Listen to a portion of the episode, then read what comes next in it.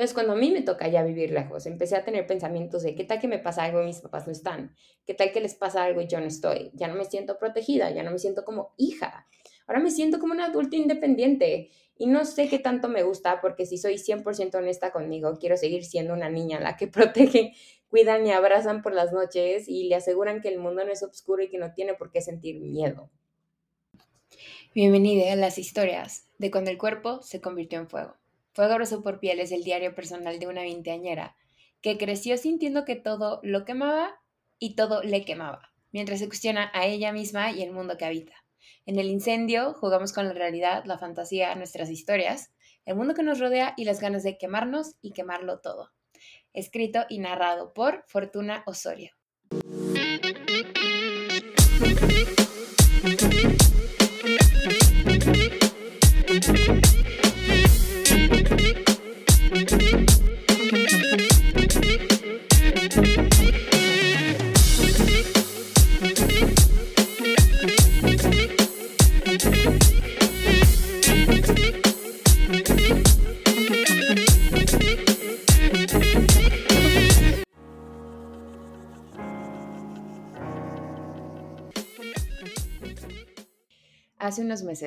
Estaba en mi oficina, estaba con mis amigas de la oficina y otras compañeras. Y recuerdo que estábamos hablando de envejecer, porque en mi grupo de amigas de la oficina hay como opiniones muy contrarias sobre envejecer. Algunas nos encanta la idea y a otras nos aterra. No recuerdo bien qué tontería estaba diciendo yo, porque la verdad es que lo que sale de mi boca el 90% del tiempo son tonterías. El punto es que dije que me gustaría ya tener 30, ya tener 40 sentir la estabilidad que viene con pasar los 20. O sea, yo en realidad, bueno, en general soy una persona que ya quiere pasar los 20. Yo ya, ya no quiero tener veintitantos, quiero tener treinta y tantos, cuarenta y tantos, sesenta y tantos. O sea, ya quiero pasar el caos de los 20. Y en ese momento, em, una de mis compañeras, que es una persona lindísima e increíble en su trabajo, me dijo, envejecer es cool, es muy padre porque efectivamente los 30 trae los 30 traen como una estabilidad muy, muy interesante. Pero luego empiezas a ver cómo las personas alrededor de ti envejecen y eso ya no es tan cool. Y recuerdo que cuando me lo dijo fue como, es cierto, o sea, imagino que es súper fuerte empezar a ver cómo las personas alrededor de ti envejecen. Y unos meses después, hace unas semanas, mis papás acaban de cumplir años. Ellos cumplen años con dos semanas de diferencia en septiembre. Mi papá cumplió 55, mi mamá 54. Virgo y Libra. Mi mamá es Virgo, mi papá es Libra. E, y tuvieron dos hijas Capricornio y un hijo Géminis. No sé cómo eso les pasó por su mente, ¿eh? eh pero pues cada vez los veo más viejitos y cada vez más veo más viejitos a mis abuelos, a mis tíos, a mis primos, incluso mis amistades. O sea, he estado observando mucho cómo mis amistades van envejeciendo, cómo se les van notando las arruguitas, cómo ya no tenemos la misma cara de bebés que teníamos hace unos años. Y he tenido una especie de crisis porque quiero parar el tiempo. Quiero que el tiempo vaya más lento, porque no estoy lidiando bien con esto de envejecer. Esta guerra contra el tiempo que yo misma me causé llegó en el contexto de que ya llevo oficialmente un poco más de un año viviendo sin mis papás y ni se diga del tiempo que llevo sin ver a familia, como mis abuelos y tíos. Estaba escuchando un podcast que me gusta mucho, se los recomiendo, que se llama Prologues, Prólogos en inglés, de Mary Skinner. Es una de mis bloggers favoritas, en el cual ella habla de lo que implica ser hija a larga distancia y la culpa que hay alrededor como el tema de que ella, por ejemplo, cuenta que ella eh, se está teniendo que mudar de país para seguir sus sueños y tener su vida con su esposo, porque ya tiene, o sea, está casada, y como toda la culpa que hay alrededor de estar lejos de tus papás. Este año, la verdad es que regresar al podcast ha sido otra guerra que estoy perdiendo por más que intente. Y el, el podcast de Mary me dejó pensando no solo en el hecho de que todo sería más simple si yo no huyera de hablar, para una persona que es muy confrontativa, peleonera y que predica mucho con el tema de la vulnerabilidad y sentirlo todo, soy una persona que escapa todo el tiempo. Especialmente escapo de mí misma todo el tiempo. Em, y entender que me ayudó también a entender que hay temas alrededor de los que tengo algo que decir. Em, y me dejó pensando mucho en esto de ¿Qué es ser hija a larga distancia? Como la idea de hija a larga distancia. El, el sistema en el que vivimos tiene un camino muy marcado, a pesar de las desviaciones que se pueden tener. Naces, eres niña, eres puberta, eres adolescente, eres preadulto, creces, en todo caso, te vas de tu casa, vives tu propia vida, envejeces y mueres. Siempre tuve muy claro ese proceso, mis papás nunca han sido papás que le huyen a hablar de la muerte o de la responsabilidad de crecer, pero jamás tocamos el tema de lo difícil que sería vivir lejos de ellos. O que siquiera eso iba a ser una posibilidad. Yo genuinamente sí dije, voy a estar en mi casa hasta los 30 y cuando ya me vaya de mi casa voy a tener una pareja y nunca voy a estar sola o sola viviendo con mis hermanos, por ejemplo, como estoy ahorita. Tengo muy normalizado el tema de la familia a larga distancia. Vengo de la diáspora, vengo de familia migrante, mis tíos, primos están por todos lados. Yo tengo 6, 7 años que no veo a mis abuelos, a ninguno de los cuatro, que pues soy también muy bendecida de que los cuatro, mis cuatro abuelos siguen con vida. Y la constante en todo esto siempre ha sido mis papás. O sea, mis papás siempre han estado con nosotros. Somos cinco en la familia. Yo nunca pensé que íbamos a faltar los cinco o que íbamos a estar separados desde que nos mudamos de Venezuela hace más de 18 años. Y por situaciones de la vida, mi papá hace un tiempo consiguió trabajo en otra ciudad, aquí en México. Y seguir viviendo juntos ya no era necesariamente la primera opción o la opción más obvia. Mis hermanos y yo tenemos vida y trabajo en la ciudad.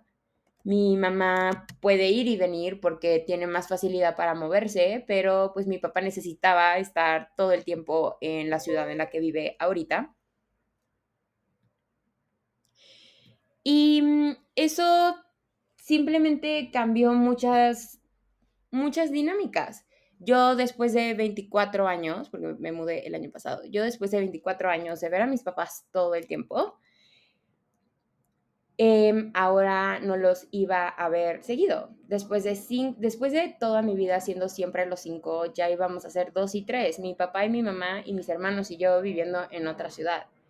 Estaba y también era como todo el hecho de enfrentarme a una ciudad nueva, viviendo con mis hermanos, viviendo lejos de mis papás, encargándome de una casa y muchas cosas se me empezaron a mover emocionalmente, físicamente, mentalmente, aparte de que pues yo me mudé el año pasado en un momento muy caótico, que menciono siempre, mi psicosis veraniega del 2022.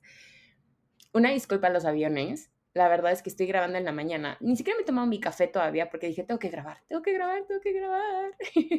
y si dan cuenta, no está tan guionizado como otros episodios porque dije, tengo que hacerlo.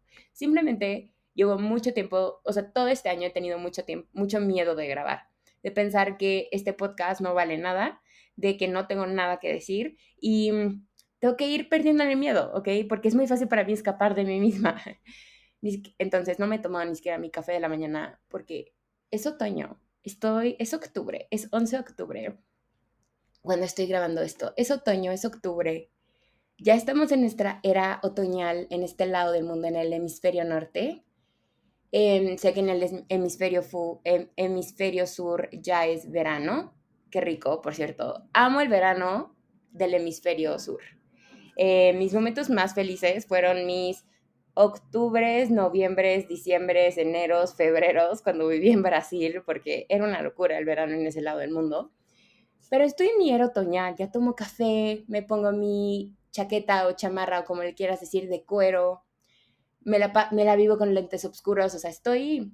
de hecho, creo que también me, me haría falta tener un episodio donde hable 100% de en qué punto está mi vida. Tal vez ese es el próximo, pero quería hacer algo distinto para este. Bueno, X, antes de irme por la tangente, Em, un año, un año siendo hija a larga distancia, entonces por ende un año muy bizarro, en el que, en el que me he cuestionado muchísimas cosas.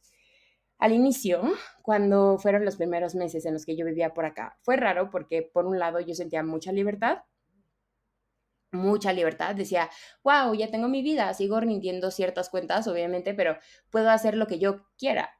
Em, y por otro lado era, a ver, yo soy una persona que me daba de que, de que básicamente me daba como terror, este, salir al Oxxo que estaba a 10 minutos en coche de mi fraccionamiento y entonces mis papás me soltaron en la Ciudad de México, la ciudad más aterradora del mundo, en mi opinión, por lo que Este, por lo que, o sea, bueno, simplemente por, por lo que yo pienso pues de la Ciudad de México. Entonces mis papás me estaban soltando, era aprender a usar transporte público, no tener a mis papás, no tener a mi mamá por si me daba una crisis de ansiedad, no tener a mis amigas, porque mis amigas ya vivían mucho más, eh, ya vivían mucho más lejos. Entonces, había mucha libertad, pero al mismo tiempo yo decía, ¿en qué momento se les ocurrió a mis papás que yo estaba lista a mis 24 años para enfrentarme con todo esto? Entonces, de una forma u otra, el ojo de los padres es crítico, porque en la mayoría de los casos su interés es que seas mejor que ellos, que no cometas sus errores, que tengas lo que ellos no tuvieron. Algo que a mí me pasó es que tener a mis papás más lejos sí me ha ayudado a ser menos crítica conmigo misma porque doy más pasos libres, pasos de los que ellos no se enteran, pasos que yo misma resuelvo si traen alguna consecuencia. Entonces, he tenido bastante libertad en este como primer año viviendo lejos de ellos y sí sentía esa ligereza que el mundo me indicaba que se, que se sentía o que debía de sentir cuando estabas como lejos de tus papás o en tus primeras experiencias viviendo lejos de tus papás. Y también sentía mucho más control sobre mí y algo que aprendí es que me gusta la responsabilidad, me gusta hacerme cargo de mí misma y también ayudar a los demás. Me gusta la estructura, que mi casa esté organizada, saber cuándo se pagan las cuentas. Sin embargo, el momento en el que me volví hija a distancia también marcó el inicio de una soledad muy fuerte, porque ya no tengo a mis papás y su crítica. Ojo de madre y padre, ¿no? Pero al mismo tiempo ya no tengo a mis papás y su ojo de madre y padre. Ya no tengo ese sexto sentido que me guía. Por, por aquí sí, con estas amistades no. X, eh, o los regaños, incluso extraño mucho los regaños, porque mínimo los regaños me dejan saber que no estaba perdida. Y bueno, sí lo tengo, ¿no? O sea, pero es distancia. Em, llego en las tardes, noches, Espero me puedas disculpar por el corte. Como era de esperarse, el regreso al podcast va a ser bastante caótico y a alguien se le ocurrió a las 9 de la mañana, no sé, construir un edificio desde cero y estaban haciendo un montón de ruido. Entonces, estoy aquí de regreso, me metí a mi baño. Llego en las tardes, noches y no necesariamente tengo con quién hablar y con quién pelear, mientras que, pues, cuando tenía a mis papás acá, sí. Y tengo la suerte de tener papás extremadamente presentes. Entonces, aún así a la distancia, o sea, yo a diario tengo un Dios te bendiga, buenos días, buenas noches de mi mamá y un mi amor de mi papá.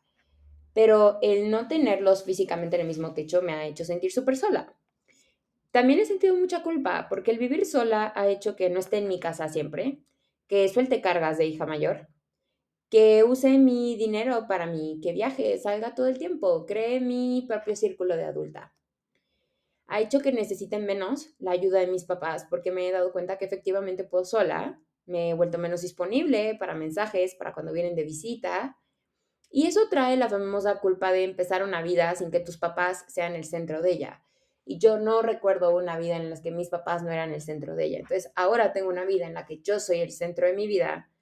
Y eso es muy incómodo, muy incómodo porque implica abrazar esa realidad, pero también bastante incómodo porque implica dejar a un lado la otra realidad. Yo siempre he reconocido y agradecido que tengo los papás que tengo. Mi familia está lejos de ser una familia normal, pero eh, o perfecta, pero tengo una mamá y un papá muy presentes, fuertes y llenos de amor. Esto también, o sea, reconocer eso, reconocer que aún en el berrinche de veinteañera generación Z, mis papás debajo de todo, debajo de la crítica, los problemas, las expectativas, las heridas, las exigencias, lo único que tienen es amor por mí, mi hermano y mi hermana, Em, ha hecho que todo el proceso de estar lejos sea aún más difícil, porque siento que mientras los tenía más cerca no los disfruté lo, suficiente. Digo, sigo teniendo 25 años, aún hay tiempo por delante, pero me duele tenerlos lejos ahora que sé que más cosas de la vida y que ahora que sé más cosas de la vida y que lidio mejor con la vida en sí. no sé, o sea, siento que ahora si los tuviera cerca con más cosas de las que, con todo lo que sé ahora, pues los sería más amable con ellos. Intentaría pasar más tiempo viendo béisbol y películas con ellos, que les haría mucha muchas más preguntas sobre ellos, sobre cómo se sienten, cómo va su vida, cómo es tener 50 años. La distancia corta muchas de esas posibilidades y reduce el lazo a un buenos días, ¿todo bien? Y eso me ha dolido muchísimo, porque Siento que he trabajado mucho en ser una persona más amable, más centrada, más consciente y me gustaría disfrutarme no solo con mis amistades, con mis hermanos, pero también con mis papás, porque si hay gente allá afuera que quiero que viva esta nueva versión de mí, son ellos, porque genuinamente yo no sé qué haría sin mis papás. Ahora, obviamente la distancia trae conflictos y mucho. Lo que he notado es que la distancia genera necesidad de control, de saber lo que pasa en una casa en la que ya no estás, de ya no poder monitorear cada paso que la gente da porque ya no puedes verlos. La distancia genera miedo a perder, a envejecer y al cambio. Creo que nunca había peleado tanto con mis papás como ahora que están lejos y sé que es porque tengo mucha necesidad de controlar. El que estén lejos y yo viva con mis hermanos ha hecho que de una forma u otra asuma un nuevo rol de madre y padre yo. Yo me encargo de la casa, de que los pagos se hagan, de la limpieza, de asegurarme que mis hermanos tengan lo que necesitan y eso ha sido un punto de quiebre con mis papás, porque ellos no me dieron esa responsabilidad. Cuando se fueron, yo la asumí porque yo siempre crecí con orden, a pesar del caos, crecí con autoridad muy imponente y estoy replicando eso con mis hermanos. Y obviamente eso molesta. Primero le molesta a mis hermanos y le molesta a mis papás. Me da risa porque yo soy un caso tal cual de libro, un textbook case del síndrome de la hija mayor el asumir la carga de mamá y papá cuando nadie te la dio, asumir que eres tú quien ahora debe de proveer, de proveer, intentar controlarlo todo para que tus papás no resientan las cosas y tengan dónde caer. En mi casa también hacemos mucho monitoreo emocional. Este acto de siempre intentar saber cómo está una persona para saber si está enojada contigo, si está triste y puedes hacer algo al respecto, o si está feliz para asegurar que tú tienes que ver con eso y esa persona no está enojada contigo. El tener a mis papás lejos me ha golpeado heavy porque yo toda la vida he monitoreado a mis papás y los usaba casi que como el clima. Mi mamá amanecía triste, ese día eh, iba a estar lluvioso, iba a estar complicado.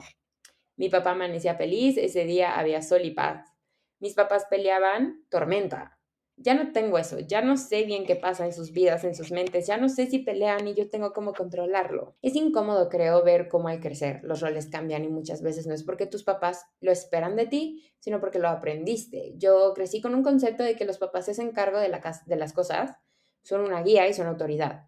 Y la replico con mis hermanos, cuando tal vez simplemente deberíamos existir en un desastre porque tenemos veintitantos años. Me acuerdo que hace poco tuve como un mini conflicto con mis papás y mi papá me decía, pero mi plan era que ustedes tuvieran esta vida independientes.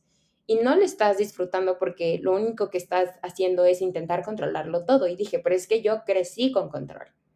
Yo crecí con papás muy presentes donde había mucha estructura. Y ahora que no la hay porque mis papás están lejos y dejaron a tres veintitantos, tres personas de veintitantos viviendo sola, solas, como matándose casi todo el tiempo y peleando por quién lava los platos, es difícil, es difícil como que acostumbrarte a ese caos de nuevo.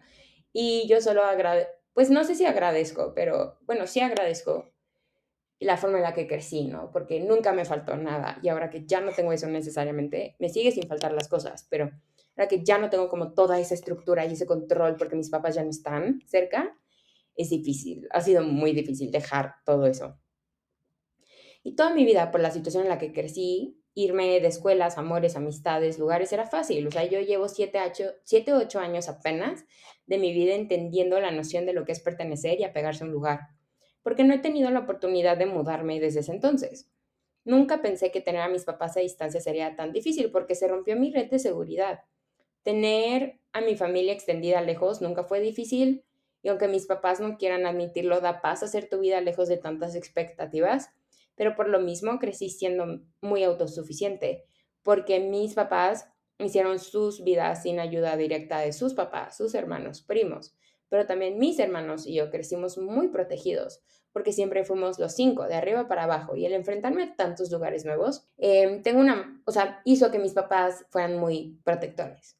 Entonces, cuando a mí me toca ya vivir lejos, empecé a tener pensamientos de qué tal que me pasa algo y mis papás no están, qué tal que les pasa algo y yo no estoy, ya no me siento protegida, ya no me siento como hija, ahora me siento como una adulta independiente y no sé qué tanto me gusta porque si soy 100% honesta conmigo, quiero seguir siendo una niña la que protege, cuidan y abrazan por las noches y le aseguran que el mundo no es oscuro y que no tiene por qué sentir miedo.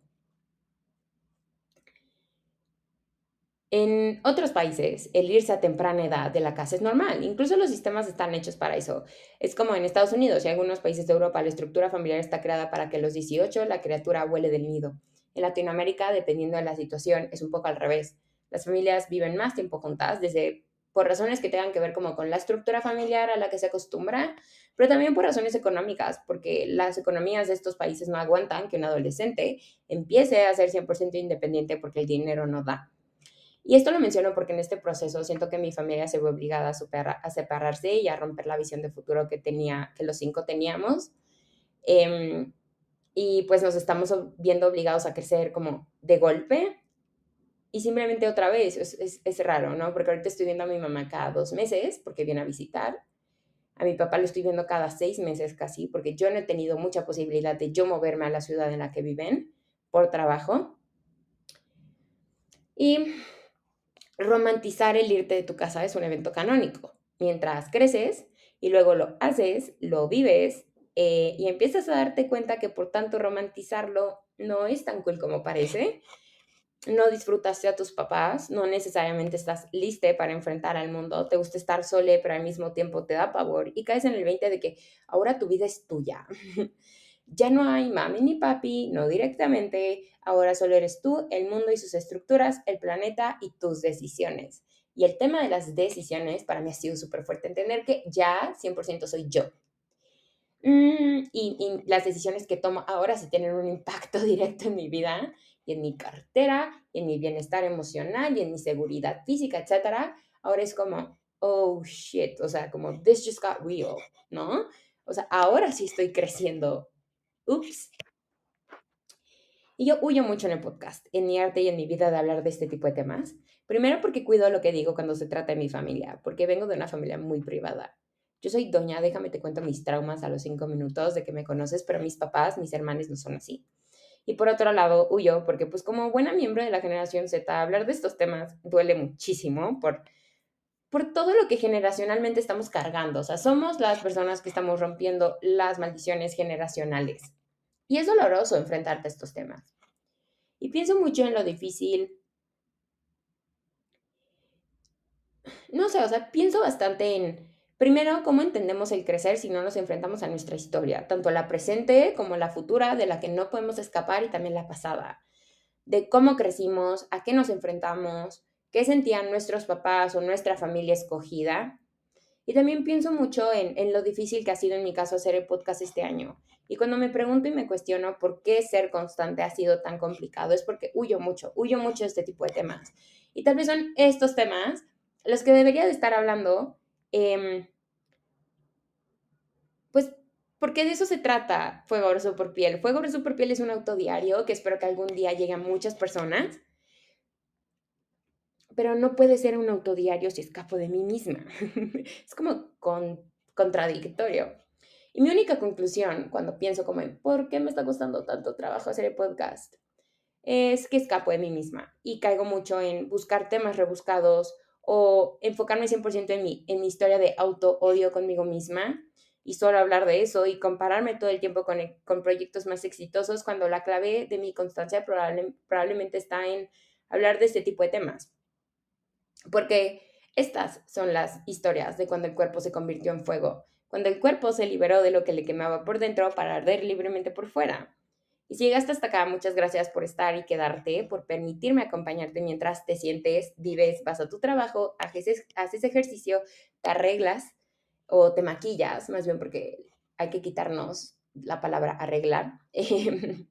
o mientras disfrutas de tu ocio también. Disfruta de tu ocio, por cierto. Estoy aprendiendo que disfrutar del ocio es muy importante. Este episodio es especial porque trae consigo una vulnerabilidad a la que no estoy acostumbrada pero creo que son varias las personas que pueden identificarse con el proceso incómodo de estar lejos de tus papás y vivir sola, de la culpa, la libertad y todo lo que implica crecer en realidad. El podcast lo encuentras en Amazon Music, Apple Podcasts y Spotify y en Instagram como Fuego Abrazo por Piel. Si disfrutas de los episodios y del podcast, me ayudarías mucho compartiéndolo con tu entorno para que le llegue a más personas. Te quiero, cuídate.